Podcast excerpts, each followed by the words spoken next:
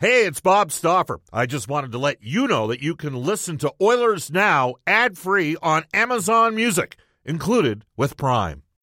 When you need mealtime inspiration, it's worth shopping Kroger, where you'll find over 30,000 mouthwatering choices that excite your inner foodie. And no matter what tasty choice you make, you'll enjoy our everyday low prices, plus extra ways to save, like digital coupons worth over $600 each week. You can also save up to $1 off per gallon at the pump with fuel points. More savings and more inspiring flavors make shopping Kroger worth it every time. Kroger, fresh for everyone. Fuel restrictions apply.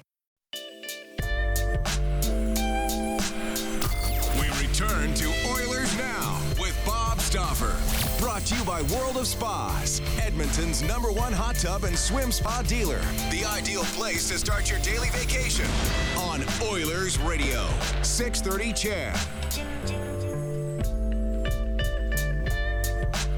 Brendan Escott in for Bob Stauffer today, 1234 in Edmonton. It's Oilers Now, where guests receive gift certificates to Ruth's Chris Steakhouse. Whether you're celebrating a special moment or simply savoring a night on the town, every meal and occasion at Ruth's Chris Steakhouse. I was celebrating a special moment Sunday evening. It was excellent. 10 out of 10. Recommend Ruth's Chris every time. 9990 Jasper Avenue. Well, you notice we didn't find Bob. So either he is somewhere in like a bank foyer, uh, in like just getting up after a night of drinking in Nashville, or he's on the airplane and didn't really organize things very well with me this morning.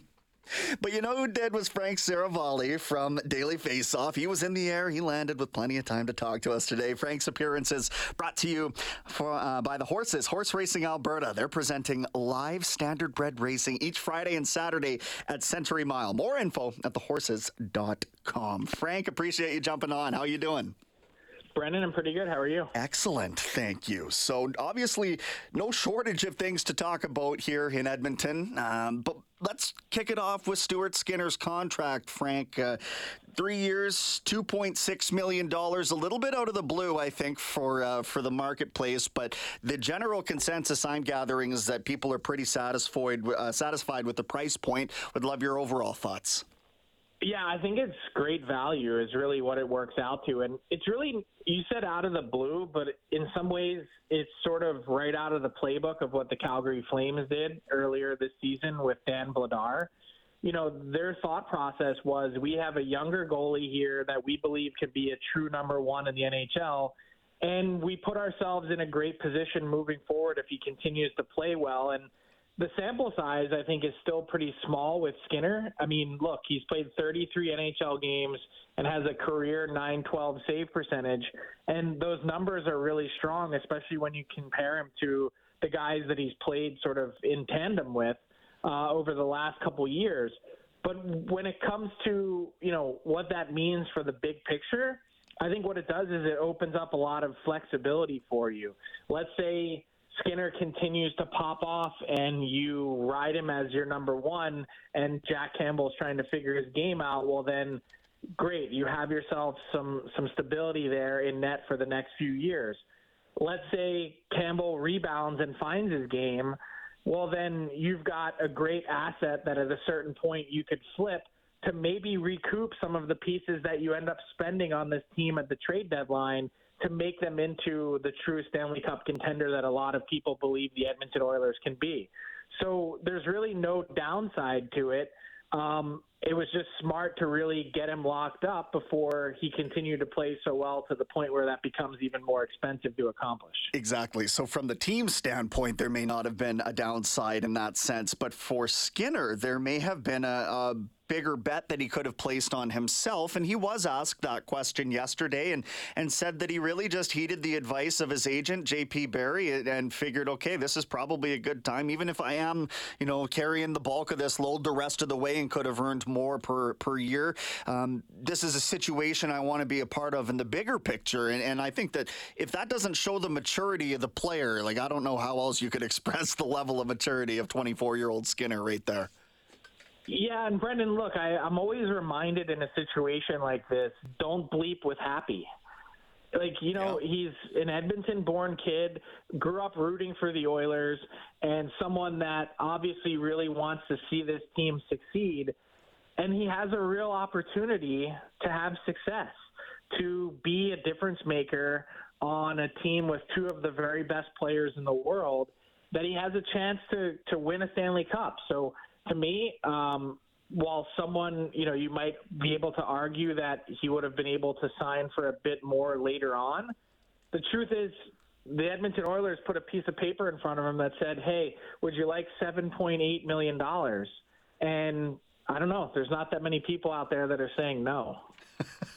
It, it, fair, fair point. And the thing is, is it expires and, and still gives him an entire, basically, prime of his career to make another contract worth of whatever he is worth at that point. But let's let's hone in on this. So we've got that deal done. Uh, Ken Holland adds some more depth in a sense that you get uh, Jason Demers on an NHL deal. You can at least factor him in, and when you need to up here. Um, Philip Broberg obviously be it injury or, or maybe just kind of stagnated development relative to what they would have expected. Like the back end just isn't as deep or effective as I think they projected out of the gate, Frank. And here we are, uh, 30 plus games into the season, and it's it's a pretty glaring issue. The last couple games, people have been easily identifying the giveaways from some of the bigger Minutemen on the back end, and and so how do I hone this into one question? Let let's just stop and say when you see Ken Holland starting to make little moves like this, what does that indicate to you about maybe what we're about to see uh, in the coming weeks? I don't know if it's necessarily foreshadowing or anything like that, if that's what you're getting at. Mm-hmm. I think what the Oilers have reached right now is a crossroads because I think having gone through, you know, the process of this season trying to figure out sometimes it takes you 20 games to figure out not just what you have, but sometimes more importantly, what you don't have, that I think their focus to this point has really been solely on offense and, and not necessarily scoring, but we've talked a lot about the idea of this team being tougher to play against in their bottom six. I think they flirted with um, not just Ryan Reaves, and you see the impact that he's had in Minnesota, but I think they also um, you know, we're thinking about the idea of someone like Wayne Simmonds on when he was on waivers. Um, then once you get beyond that, that's sort of on the micro level, a more macro, bigger picture. What does a true contending team need? And you think of a center, someone that is, you know, is feisty, can win faceoffs in big moments, can play a bit on your penalty kill, and maybe add a scoring touch. Someone that might have a winning pedigree you know, think along the lines of a Jonathan Toews, that I think you take all those really nice thoughts and you park them for a second and you look at the sort of malaise that this team has been in for the last couple weeks and really up and down all season long that maybe you look at it and say perhaps we need more on the back end than I thought. And so I think that's sort of when I mentioned crossroads – right now what that Edmonton front office is is sitting there looking at. Well, how do we prioritize this? What is actually attainable in terms of actionable acquisitions, and then you know which which pieces end up falling by the wayside in terms of things that we might not be able to tackle because if those are the three things you're looking at some defending help on the back end, a true defender, uh, a sort of Adam Larsson type player. Um, and then you need those other pieces up front that we just talked about. Well, that that becomes really hard to pull off in one trade deadline period. You know, we're just on the outside of 60 days away from from the trade deadline itself on March 3rd. That that becomes a pretty tall order. Chatting with Frank Seravalli from Daily Faceoff right now and um, identifying, I guess, what Edmonton's truest needs are right now. I think the problem is that you could realistically make the case for spending quality assets, if you will, at third line center to get a player like a John uh, Jonathan Toews, or you could make the case for probably four defensemen that would make sense on the left wing. I mean, Chychrun makes dollars and cents because he only makes 4.6 million for the next couple of years. If anybody can figure out what kind of player he actually is. And then last night, I'm hearing once again, not for the first time around, but Matthias Ekholm, if you could ever make that $6.25 million cap hit work, he's probably more the kind of player you're actually after to get you closer to a, to a Stanley Cup. But if we just look at, say, the left side uh, defense right now, Frank, Ekholm, Edmundson, Chychrun, John Klingberg. Like, can you give us the update from your insider perspective? Is there any sort of movement for any of those players anywhere, not just with Edmonton? Yeah, and I would also throw um, another guy into the mix in Vladislav Gavrikov. I would say, um, and it's sort of been well publicized to add to your list of names. Um, and they're in the playoff chase right now, so he may not ultimately end up becoming available. But Carson Soucy as someone that could also play both sides of the blue line. Always nice to have that type of versatility. But I think you've kind of circled the market, and I will say that I think there's a couple names on the list that you mentioned that the Oilers probably, when it all comes down to it, aren't really that high on. And so you can kind of, you know, move those guys to the wayside a little bit. But it, it, it, there is there seems to be more of those type of players available this time around, and I wonder what that says about the overall market in and of itself. I mean, just look at you know someone if we're talking you know sort of more defensive defensemen, you know what Erik Gudbranson got on the free agent market last year. It blew everyone's mind at four times four you know, what path is someone like Gavrikov trending down in terms of you know, not just acquisition cost, because I think you could look at someone like Gavrikov and say he's probably better than David Savard. And you saw the package that Tampa Bay gave up to get Savard, who basically ended up playing third pair minutes. And I guess he helped your team win a Stanley Cup, so you'd pay it over again. But still, expensive acquisition costs for them to him to then leave and then get paid on top of it um, elsewhere. So I think that all kind of goes into the calculus, but I think you're you're spot on in terms of some of the names that have been mentioned. Yeah, and and so you know we've obviously hit the uh, the holiday roster freeze now, so nothing doing until after Christmas. But um, when traditionally does the market start to heat up in uh, in your time following this type of thing for a team like Edmonton who may be trying to establish themselves the rest of the way as more of a, a buyer than a seller, for example? Like when would they kind of plant the flag and say, "Let's go"?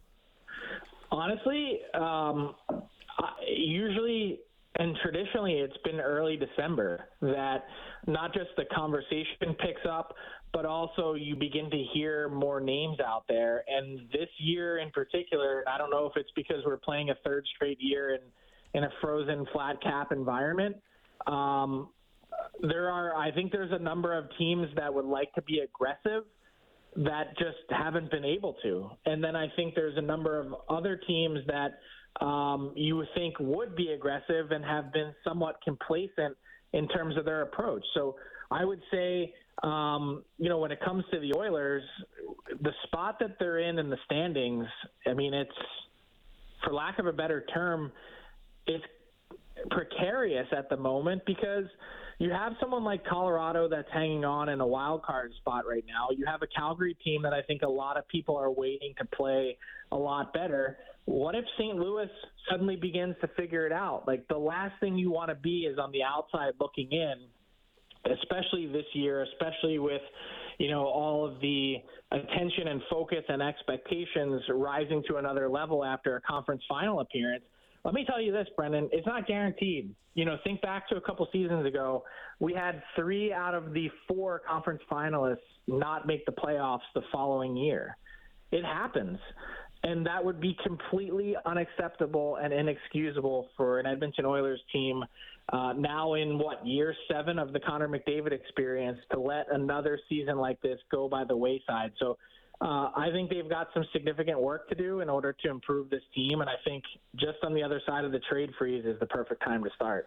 They give up so many goals when you look at the goals against Frank 114 and and while they score they an score awful lot, lot, it just it You know, it's clearly it's not affording them any separation really, and and I, I see teams like Los Angeles and and even Winnipeg in front of them, and that might be hard to sustain that position. But Edmonton obviously has to stake a lot more claim uh, in the Western Conference than they have this year. A couple more questions here for Frank Seravalli from the Horses and Horse Racing Alberta Daily Faceoffs. Frank Seravalli, of course things in Vancouver have been so messy this year. And, and when I look at it from my perspective, it just looks like so many different hands in the cookie jar and management. And, you know, I'm sure some people up there have their own guy, uh, whether it's a JT Miller, whether it's a Bo Horvat, all of it is just amounted to dysfunctionality and, uh, and not having their starting goaltender isn't helping anything. But, you know, Frank, I guess the easy question is where does Bo Horvat uh, start next year? But, I, you know, like this is can you narrow down a couple of trade markets at this point where he may be a best fit? Is it seemingly uh, a guarantee at this point that he'll be gone?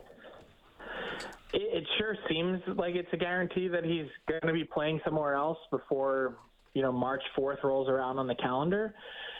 The really interesting thing about Bo Horvat is that it may not just be contenders that step up to try and get him because – yes, he could help you for a playoff run, but there's a number of teams that I think would move around their salary cap structure in the offseason in order to then be able to retain him. But the interesting thing is, you may see a team that's outside the playoff window step up to try and grab him to get a jump on the market and ensure that they're able to keep Bo Horvat moving forward. The interesting part for Horvat is that as that sort of pending UFA, he holds all the cards in that he only it's a de facto no trade clause. He only really needs to let the acquiring team know that would be interested, that would make a call to his agent, wink, wink. Uh, hey, we're not interested in in re-signing long term in your city. That might totally change the conversation. So he certainly has some control, even if he doesn't technically have it on paper. And uh, you know, to give you a list of some of the teams that I think would be interested in adding a premier center like Bo Horvat, what about a team like the Boston Bruins? I mean, they're one that they have Krejci, they have Bergeron, but what do they have after that moving forward? Who can help carry the torch for that team?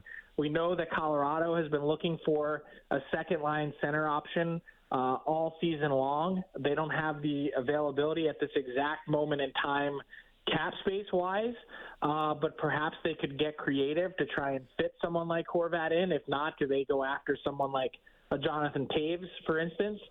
Um, you know, move your way down the list. The number of teams that could use a bona fide center like Bo Horvat is pretty significant and long. And I would also, even in an, uh, in not an odd way, but a long shot way, I would include the Oilers in that category as well. Interesting, because obviously he would help in the face-off circle. He, I'm sure, could help kill penalties in that sense, and I think he, you know, he brings a lot of what a Stanley Cup winning team would need. But can you make He's the money work? He's essentially a perfect stylistic fit. Like if you were to take the nameplate off and take the salary cap picture away, which you unfortunately can't do, to take Bo Horvat's game and plug him into the Edmonton Oilers, I think just makes so much sense. There's a lot of people that have been texting over the last few days saying, could you get that in and move out Ryan Nugent Hopkins? That's not happening, especially not with the year that Ryan Nugent Hopkins is having. Um, in Phoenix, I got to ask you this to close out, Frank. Uh, a gentleman by the name of Matt Ishbiya, or Ishbia, I think I'm pronouncing that correctly, Ishbia, uh, a mortgage lender, uh, billionaire. It sounds like he's buying the Phoenix Suns away from Robert Sarver. Could this, would this have any sort of impact on anything to do with the Coyotes, uh, an ownership change in, in Phoenix's basketball team, or am I way out to lunch? Um, I don't. I wouldn't say you're out to lunch because I think other people have asked the same question. Like, what is the exact relationship between the Suns and the Coyotes? That is the downtown arena where the Coyotes played before they moved on to Glendale, and it just was never. The building was made for basketball, and it's hard to sort of retrofit it. We've seen with the Barclays Center in Brooklyn how difficult it was for the New York Islanders with the scoreboard perched over one of the blue lines, and you know some obstructed seats and whole sections of the stadium or arena not able to be used for hockey. it was similar, not quite as bad in downtown Phoenix before, and so uh, do they have the capability to pull it off? I, I would say yes, they do. But that arena is also getting up there in age a bit in terms of its useful life. And does that make it easier for a partnership potentially on a new, bigger arena somewhere else or, or somewhere where they're both co tenants? Perhaps, but I think we're a long way off from that. And I think the Coyotes would probably prefer at this point, given all the work and money that they've put into their project in Tempe, to maybe put down some roots there. Yeah, awesome stuff today, Frank. Really appreciate the insight, man. We'll chat next week. Thanks, Brendan. Take care. All right, Frank Seravalli from Daily Face Off for our friends at the Horses. Horse Racing Alberta. They present live standardbred racing each Friday and Saturday at Century Mile. More info at thehorses.com. We're back on Oilers now. One, two, three, four, five, six, Hi, this is Ryan Nugent Hopkins from your Edmonton Oilers, and you're listening to Oilers Now with Bob Stauffer on 630 CHED.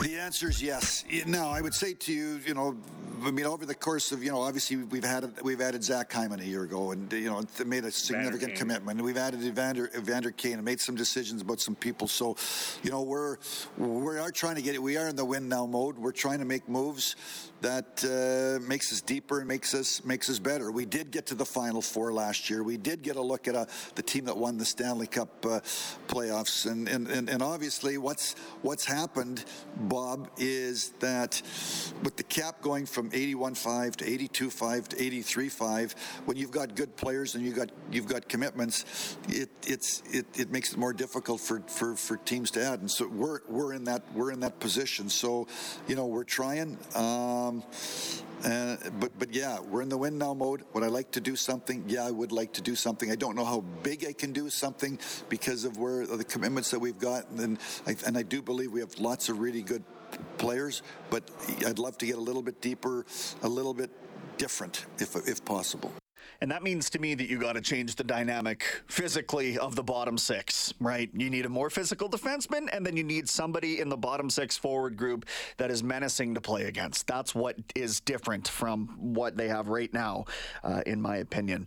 Okay, uh, quick rip through the injury report since we didn't get the update from Bob, but I've got a pretty good handle on this one. Uh, Oilers Now injury report brought to you all season long by James H. Brown Injury Lawyers. When accidents happen, go to jameshbrown.com. Philip Broberg in a walking boot. Last I had eyes on him, so he's out uh, two to three weeks by the sounds of it. Evander Kane not expected back until somewhere in that uh, final couple weeks of February, of course, from the wrist laceration. Ryan McLeod dealing with a high ankle sprain. He's missed the last 11 games now, or 11 or 12. It's been a while since we've seen him. That uh, that uh, game against the Rangers was when McLeod got hurt, working his way back from a high ankle sprain, uh, and everybody else I think is good to go now with McLeod, uh, or pardon me, with uh, Foegele and Kailer Yamamoto back in the lineup. If you're uh, looking for the perfect holiday gift, there's still a couple days left to sneak this one in. You can join Oilers now in Vegas this January. See the Oilers play their Pacific Division rivals, the Vegas Golden Knights. This New West travel hockey package includes airfare, three nights at the five star Cosmopolitan Hotel on the Strip, great game tickets as well, and a welcome reception with Bob and special guests. For the Oilers Now Vegas hockey package, call New West Travel or visit New West com. Coming up in hour number two, we're going World Junior Heavy. First, we'll stay with Daily Face Off, the good men over there, and we'll chat with Stephen Ellis. He's been covering uh, so far the uh, the World Juniors. We chatted with him back in August when the tournament was here, but we're going to go to the Maritimes and find out just what led Canada to that six nothing victory over Switzerland. And then at 1.30, we'll hear from St. Albert's own Zach Ostapchuk, a conversation about the uh, tournament to be. It's Brendan Escott in for Bob Stauffer today. We'll send it off to Eileen Bell with the headlines.